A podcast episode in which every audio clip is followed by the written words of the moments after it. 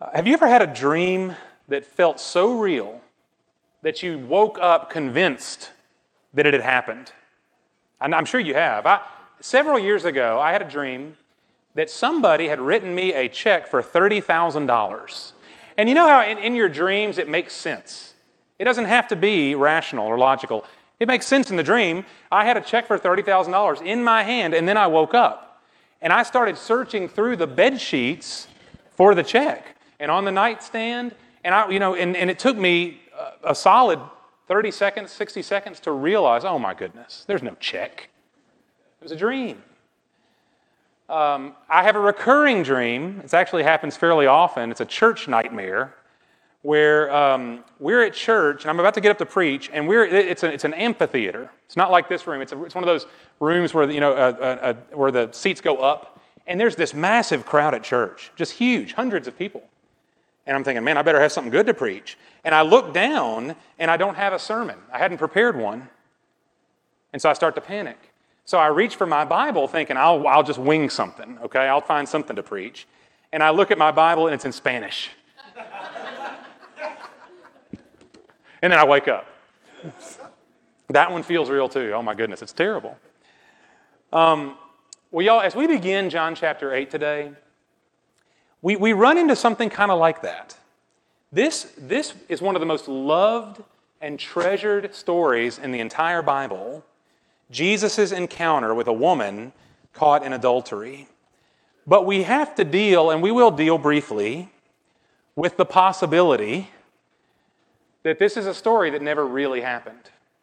Maybe in your Bible, probably in your Bible, this story, beginning in verse 53, the last verse of chapter 7, and on through John chapter 8, verse 11, your Bible probably has this in brackets, little parentheses, and maybe a notation off to the side or in the margin that this is a scripture, these 12 verses, that were not present in the earliest manuscripts of John's gospel. Which means from the very earliest dated copies of the Gospel of John, this section was not in there.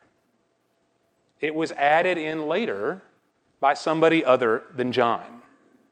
Now, we also dealt with this issue at the beginning of chapter 5. There were two little verses, a verse and a half, with the same variant issue there in brackets. This was not present in the original manuscripts that John wrote. Now, the reason I bring it up is to hopefully address three brief but important questions. This is one of those things we could gloss over and just keep on going, but I don't want to do that because I don't want you to have any reason not to trust your Bible.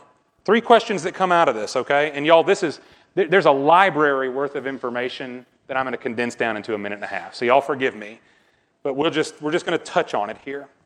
Three questions. First, if John did not include this story in his original gospel writing, then what's it doing in here? Why is it in here at all? And the most likely answer for that is this is a story that would have circulated among the disciples and throughout the early church.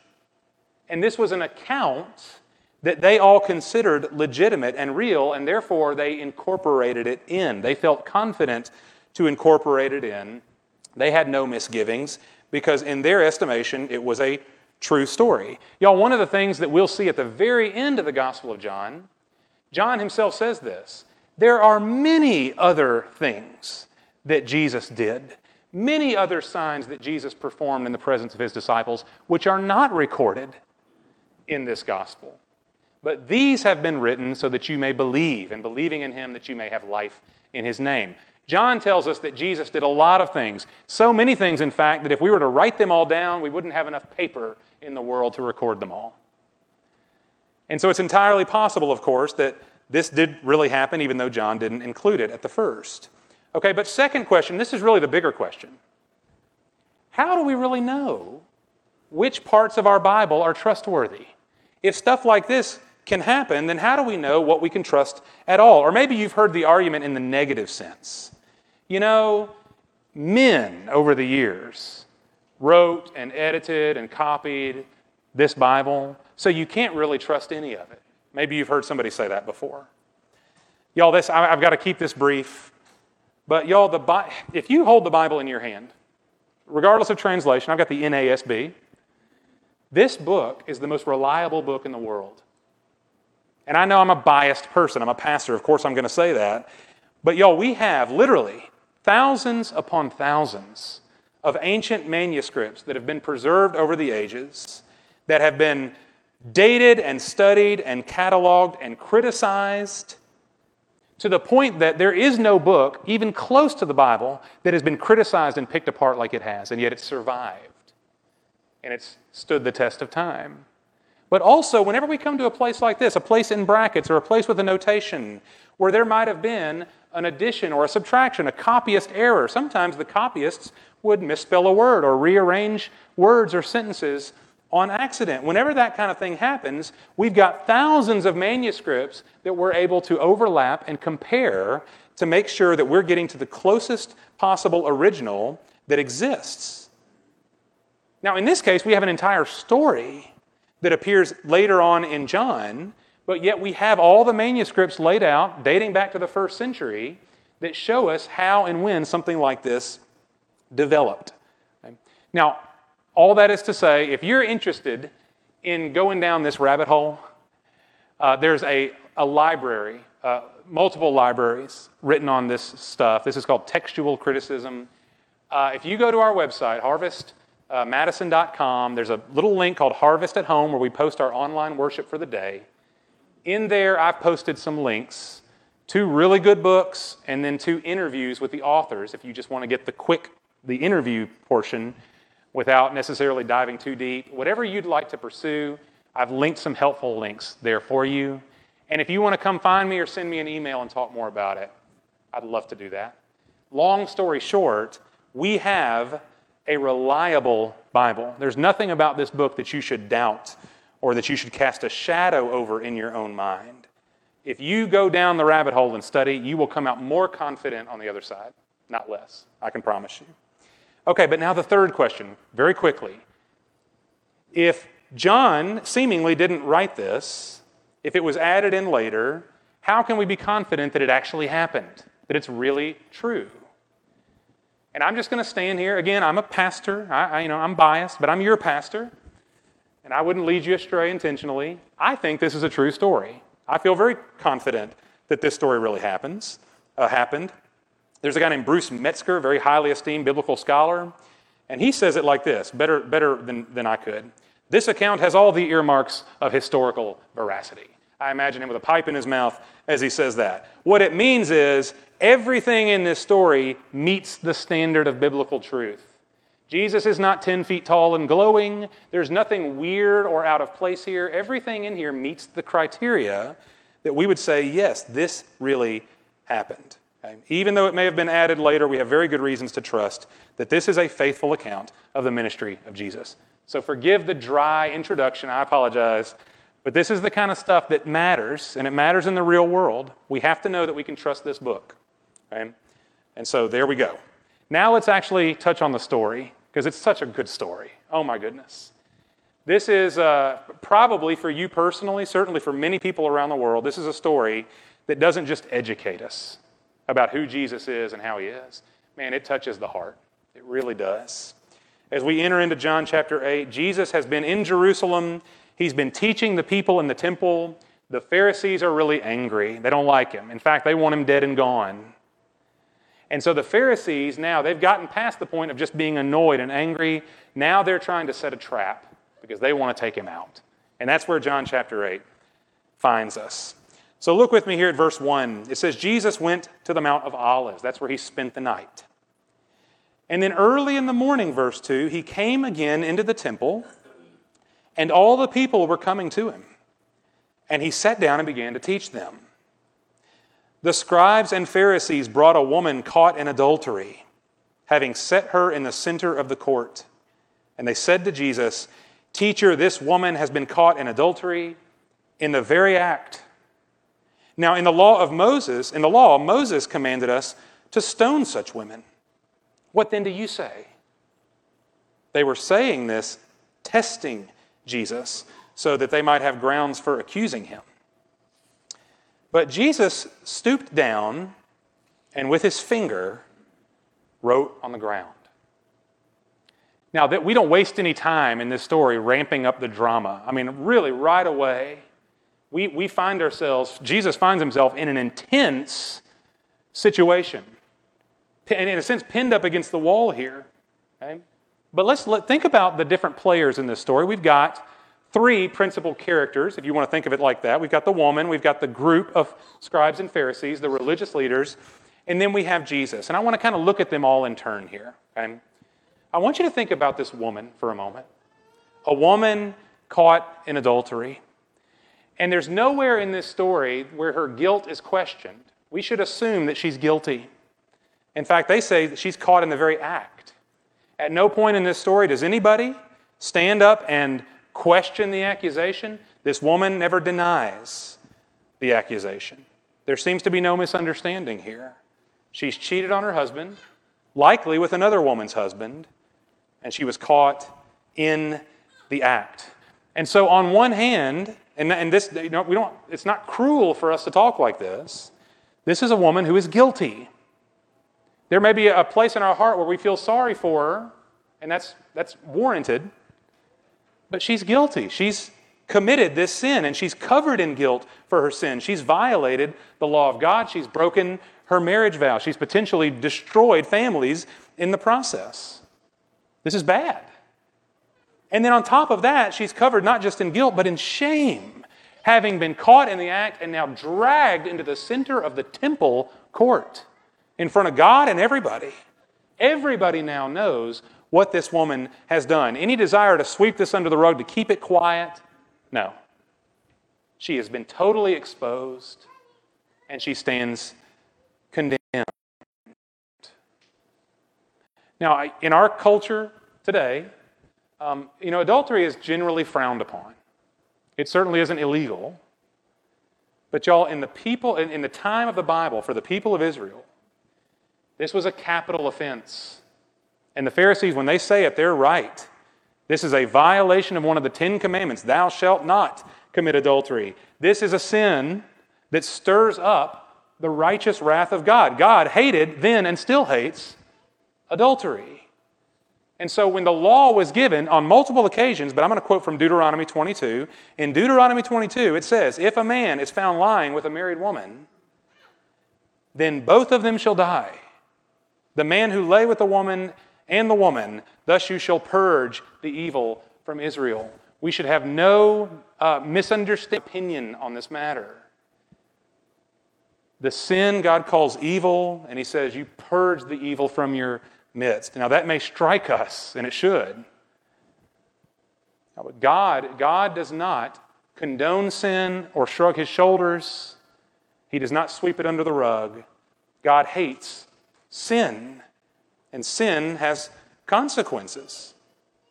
Well, the Pharisees, of course, know this. They're well versed in the law, and so they use this opportunity to try to corner Jesus. Jesus, who has a reputation for being compassionate towards sinners. And see, they know that. And so these men, these Pharisees and scribes, they're trying to put Jesus in a lose lose situation. And you think about the issue here. If Jesus says, no, do not put this woman to death, well, then he's denying God's law. How can he be a teacher from God if he denies the clear teaching of the law? But if Jesus says, yes, you're right, put her to death, now Jesus would get in trouble with the Romans because the Romans who governed the Jews did not allow the Jews to commit capital punishment on sinners. You couldn't put anybody to death. Y'all, later on in John, we'll see it. That's why the Jews, when they wanted to crucify Jesus, they couldn't do it themselves. They had to pass him on to Pontius Pilate because the Romans were the ones who performed the executions. And so if Jesus says, no, don't do it, he denies the law of God. If he says, yes, do it, he gets in trouble with the Roman authorities. Either way, he loses. He's trapped, or at least that's what they think. Now, we're going to get to Jesus in a second, because what he does is just brilliant, always brilliant. But there's something missing in this story. And I wonder if you've caught it yet. If you have, you're smarter than me. When I was in college, a guy who mentored me named Butch Simmons, he looked at this story with me and he said, Okay, Kyle, what's missing? And I furrowed my brow and I took a sip of coffee and I tried to look really thoughtful. and smart. And after about a minute and a half, I said, Man, I don't know. what? And he said, Let me rephrase it for you. Who is missing in this story? So I look at it again. The man. The man. You can't commit adultery alone. Where's the man? Right? Remember how the law speaks. The law says both the man and the woman are guilty. So where is he? Is that a fair question? Why only the woman in this story, not the guilty man with her? And y'all, at this point, I hope it should become really obvious to us that these scribes and Pharisees, they don't care about this woman. And they don't care about justice. They don't really care about the law of God. That's not what they're interested in. They're simply using this woman as a pawn in an effort to trap and accuse the Lord. These men are scheming hypocrites. And of course, Jesus is not fooled. Jesus knows their hearts. He always knows the human heart. They haven't trapped him after all, and he knows it. And so Jesus, on his part, does the strangest thing of all. He stoops down and begins to write with his finger in the dirt. We're not, we don't see Jesus ever do that again, to my knowledge. It's a very strange thing to do. He starts to write on the ground. Now, y'all, people for 2,000 years now have speculated about what Jesus may have been writing. Uh, there's all kind of speculation out there. If you, if you Google search this, or maybe even in your study Bible, if you have one, there may be some speculation in there. At the end of the day, we don't know. The scripture doesn't tell us. And so it's really not helpful for us to speculate. It could be, now I'm going to go ahead and do it though, just for fun. It could be that perhaps Jesus is writing something for the Pharisees to read. Uh, my mentor, Butch, who looked at this story first with me, uh, his speculation was always that Jesus was actually writing out Deuteronomy 22, what the law actually says. The man and the woman are guilty, showing the Pharisees that he could see through their hypocrisy. We don't know. Again, we don't know. But whatever Jesus was doing here, it begins to take its effect. Look at verse 10, or verse 7, rather. Verse 7. But when they persisted in asking him, Jesus straightened up and said to them, He who is without sin among you, let him be the first to throw a stone at her. Again, he stooped down and wrote on the ground. When they heard it, they began to go out one by one, beginning with the older ones. And Jesus was left alone, and the woman where she was in the center of the court. Now, this, this is an, an unexpected turn of events, isn't it? These scribes and Pharisees who were so certain that they were in the right, that they had Jesus trapped, Jesus takes the trap they've set for him and he ensnares them in it. And they're caught so completely off guard that they've got nothing to say in return. They just slink away from the temple court one by one. Now, how do we explain this? How is it that what Jesus said would have such a profound effect on these men that they would give up their trap, their plan, scheme altogether? Well, y'all, there's a, there's a, there's a misunderstanding that sometimes comes out of a scripture like this. And I, I want us to address it because what we take it to mean seems wonderful at first, but actually is very empty and problematic. What Jesus actually meant, I think, is much more powerful. When we see Jesus say these words, let he who is without sin cast the first stone, a lot of people look at that and say, see, no one should ever pass judgment because we're all sinners. Therefore, unless you are morally perfect, unless you are without sin, you're not allowed to make any moral judgments on me or on anybody else. Right? Who are you? Who am I to say someone is wrong if we are sinners ourselves? Now, y'all, that, that way of thinking fits very well within our modern sensibilities, where we are very individualistic, and what I choose to do is my own business, and you're not allowed to infringe on that. You can't tell me what's good or bad, right or wrong. And so when Jesus says, if you're without sin, only then can you cast the first stone, we say, yes, that's right. You can't tell me how to live. But that's not what Jesus is saying. And y'all, if we, if we really just think through the, the, uh, the implications of that for 30 seconds, we'll see it. That if that's really what Jesus has in mind, then the justice system collapses altogether. Who in the world can make a judgment or issue justice in that case? Nobody's perfect. Therefore, there can't be a law that anybody else with, uh, upholds, right? Y'all, see, justice doesn't start with you and me. If it did, then we'd have an argument here because we're not perfect.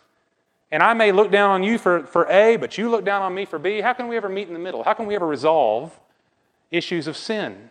Is, is there such a thing as sin in that case? If we can't call it when we see it. No, y'all, justice doesn't start with us, justice begins with God.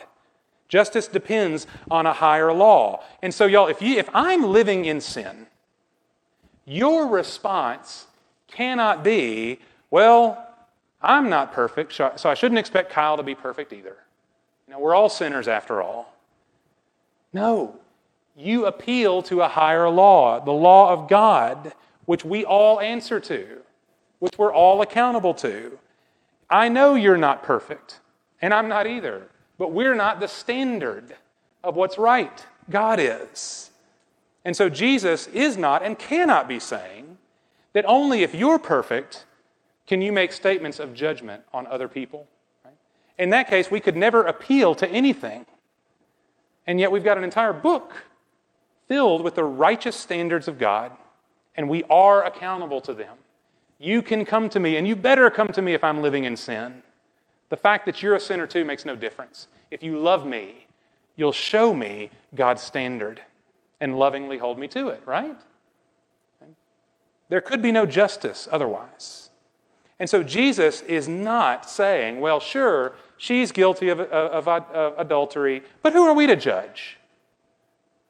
No, when Jesus says, He who is without sin, let him cast the first stone, he's exposing these men for the hypocrites they really are. They have sinned by dragging this woman into the center of the temple court while letting the man go free. They know what they're doing. They're not interested in justice. They're not interested in the righteousness of God. They're simply trying to trap Jesus so as to accuse him. And so these men are breaking one of the Ten Commandments themselves Thou shalt not bear false witness by pretending that she's the only guilty party in a sin that requires two.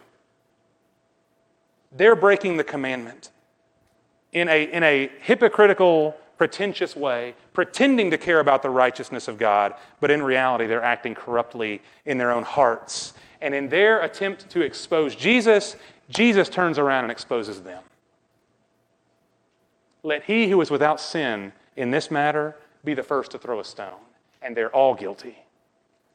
And so, y'all, when, when Jesus says the sinless man can cast the first stone, who's the only person in the court with the credibility to do what he just said?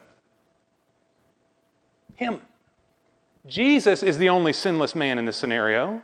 He's the only one with the ability to pick up a stone and put this woman to death. And the Pharisees are caught. They know they're caught, and so they don't object. None of the Pharisees steps in and says, hey, this isn't about us. This is about what she did. No. They've been caught in their own snare and they know it. And y'all, there's a little detail that's really interesting to me back in verse 9.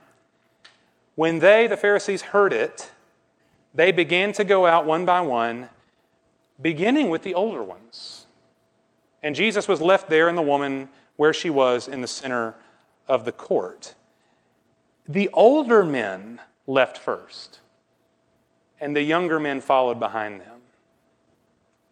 The older, perhaps wiser Pharisees were the first ones to understand what Jesus really meant. And they knew they were caught. They knew they were guilty. And so it was the older men who walked away, who dropped their rocks and left. And the younger men, who were perhaps more passionate about the law, they realize it too. Oh my goodness. And they all leave. Um, judgmental people, like these people, and I know this from experience, okay?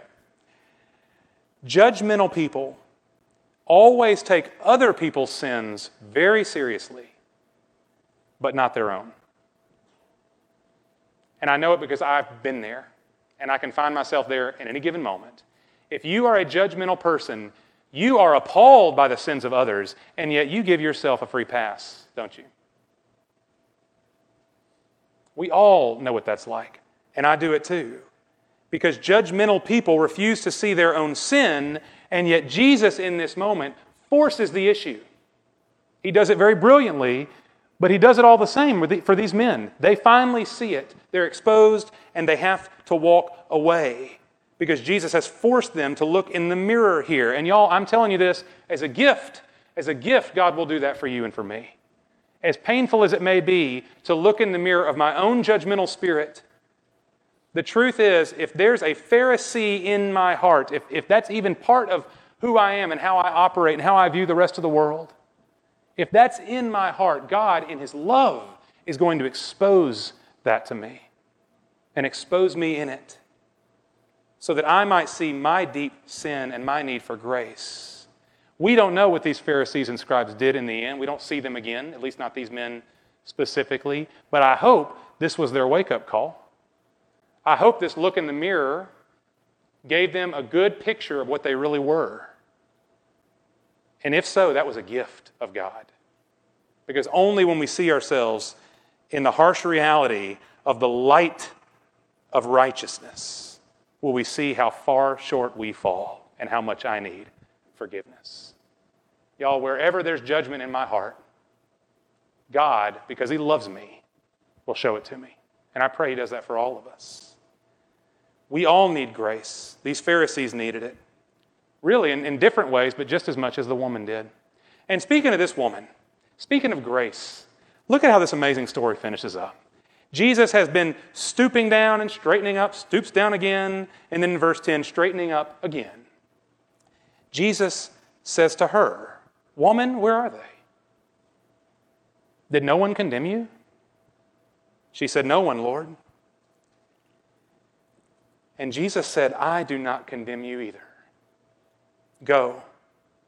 From now on, sin no more. In the face of true righteousness, everyone else has left. There's no one left to condemn this woman. No one except Jesus. And now we, we understand as a reminder this woman is guilty. She doesn't deny it. There's no misunderstanding. She stands before Jesus, the Son of God, worthy of judgment. The law condemns her. She's guilty.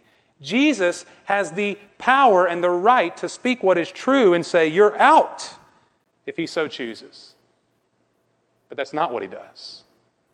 And maybe we're reminded of something that we read back in John chapter 3. You don't need to turn there, but in John 3 17, God did not send the Son into the world to judge or condemn the world, but that the world might be saved through him. And that's what's happening right here in real life, in flesh and blood. It's not a theory, it's not a spiritual idea. It's real, it's happening.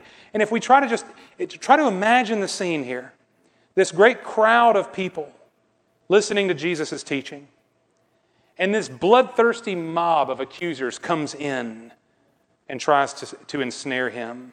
But they've now been dismissed. And apparently it's just her and Jesus. But even though the, accus- the accusers have, have left, the, the accusation still stands. The guilt of her sin still weighs heavy upon her. She is guilty. And so if we ask, what kind of hope does a guilty person like her stand in the presence of a perfect and holy God? And then the mouth of Jesus speaks. And he doesn't, he doesn't fact find. He doesn't ask her, Did you really do it? What's your excuse? Who with? He, didn't, he doesn't go into details.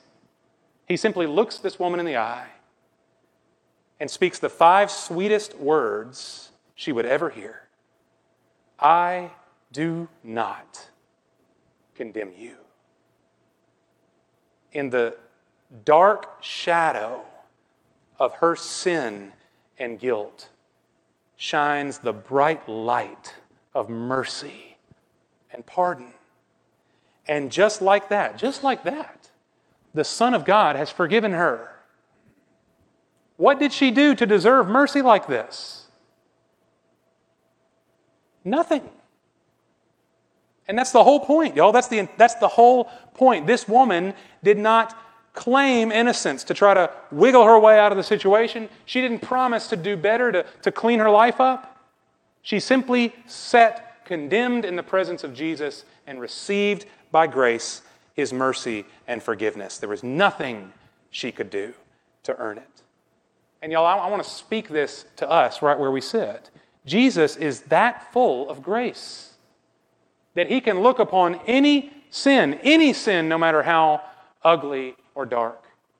No matter how suppressed and hidden we've tried to make it, any sin Jesus is able to forgive and willing to forgive.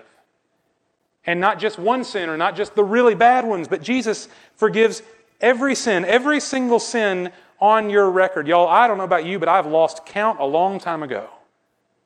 My record is littered with sin. And every single one of them which rightly condemns me has been removed from me, removed from you by the grace of a Savior. God Himself is willing to cleanse you from all unrighteousness. And therefore, at the last, at the end, who will be able to condemn you? Who will stand and accuse you in the end? No one. No one. That's what it is to be forgiven by the grace of Jesus. And y'all, we see, I hope, that this grace is not simply something that God dispenses, but it's something that, that comes in and actually transforms. This is a grace that changes us. Jesus' parting words to this woman I do not condemn you, he says. Go, and from now on, sin no more. Having been forgiven, live no longer in darkness, but live in the light. Walk in the light. Isn't that how it's supposed to be? And y'all catch this here that J- Jesus never condones her sin. Don't take this away from the story. That this guilty woman, Jesus says, well, hey, come on. You're just human. Once won't hurt. He doesn't condone sin. God never condones sin. What he does is far greater than that. What good would that do, by the way, if Jesus just winked and said, Hey, we're good? No, he forgives her and he sets her free from her sin by calling her out of her sin. Don't remain in it, but go and sin no more. And y'all, Jesus does the same thing for us. And so I want to make sure that we see this so vividly. Jesus is never indifferent to sin. If he was, he wouldn't have died on the cross for it. God will never turn a blind eye to sin. Nobody takes your sin more seriously than Jesus does. And so when Jesus calls us to holiness, it is a sincere and meaningful and necessary call. Go and sin no more. But don't get the order wrong. And this is what I want to encourage us in as we close. The call to holiness is necessary. Without holiness, Hebrews says, no one will see the Lord. But don't get the order wrong. Y'all, now backtrack with me for a second here. What if this story ended like this?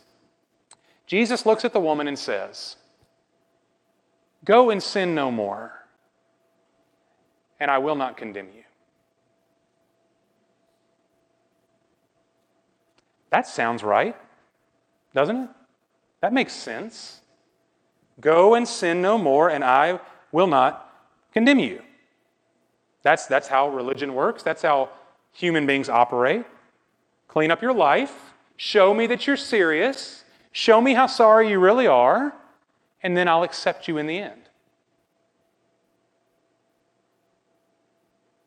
We would nod our heads in agreement and say, yeah, that's, that's how it's meant to be. And yet, that's not what Jesus says. That's not the order. And y'all, if we sat here, if I stood here as your pastor and said, clean it up, and then God will love you and accept you.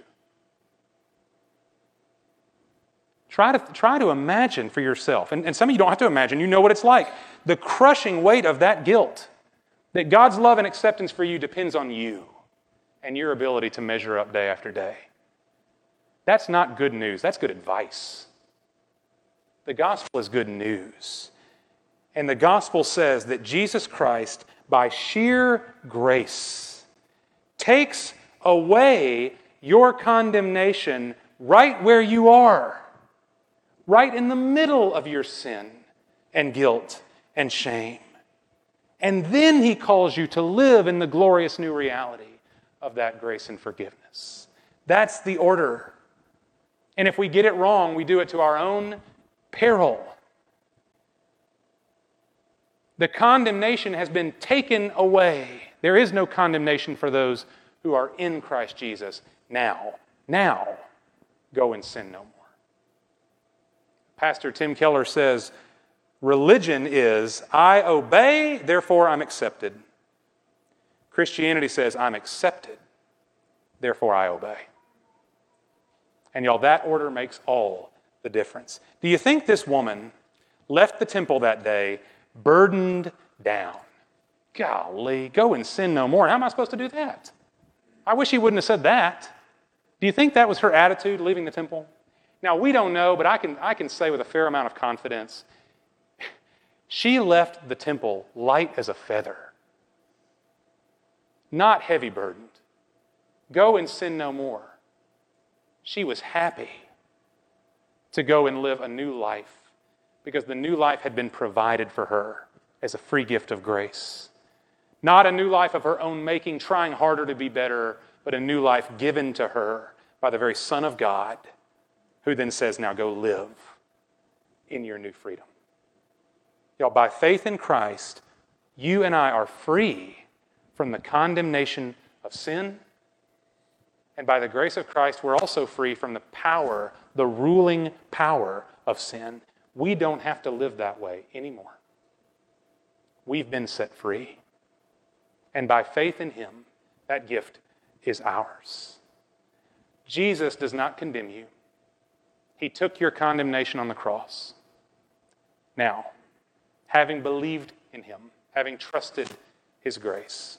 May we go and sin no more. We're free. Father, I ask this morning that we would take this to heart.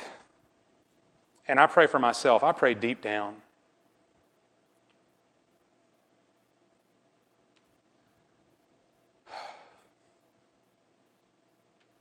Show me my sin and my need for grace. I am not good. And I'm not good enough. And even in this moment, as I stand and preach, I'm not good enough to earn your acceptance, Lord. We are in need, just like this woman, we are in need of a grace we cannot earn. We are in need of a mercy that we do not deserve.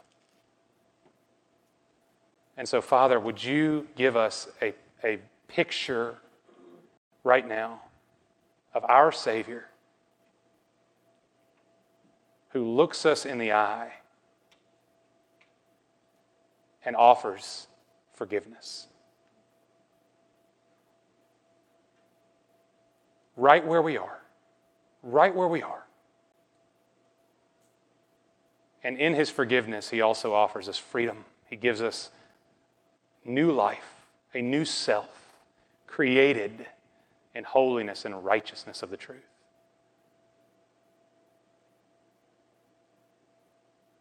Father, I trust that we will meet this woman in heaven one day, and how glad we'll be to make her acquaintance. This woman who will share the same story as us. I was lost, but he found me. I was dead, but he made me alive. I was a slave to my sin, but by grace he set me free. Lord, in the light of that awesome good news, let us leave our sin behind and live to the glory of the one who has set us free. We ask it in Christ's awesome name. Amen.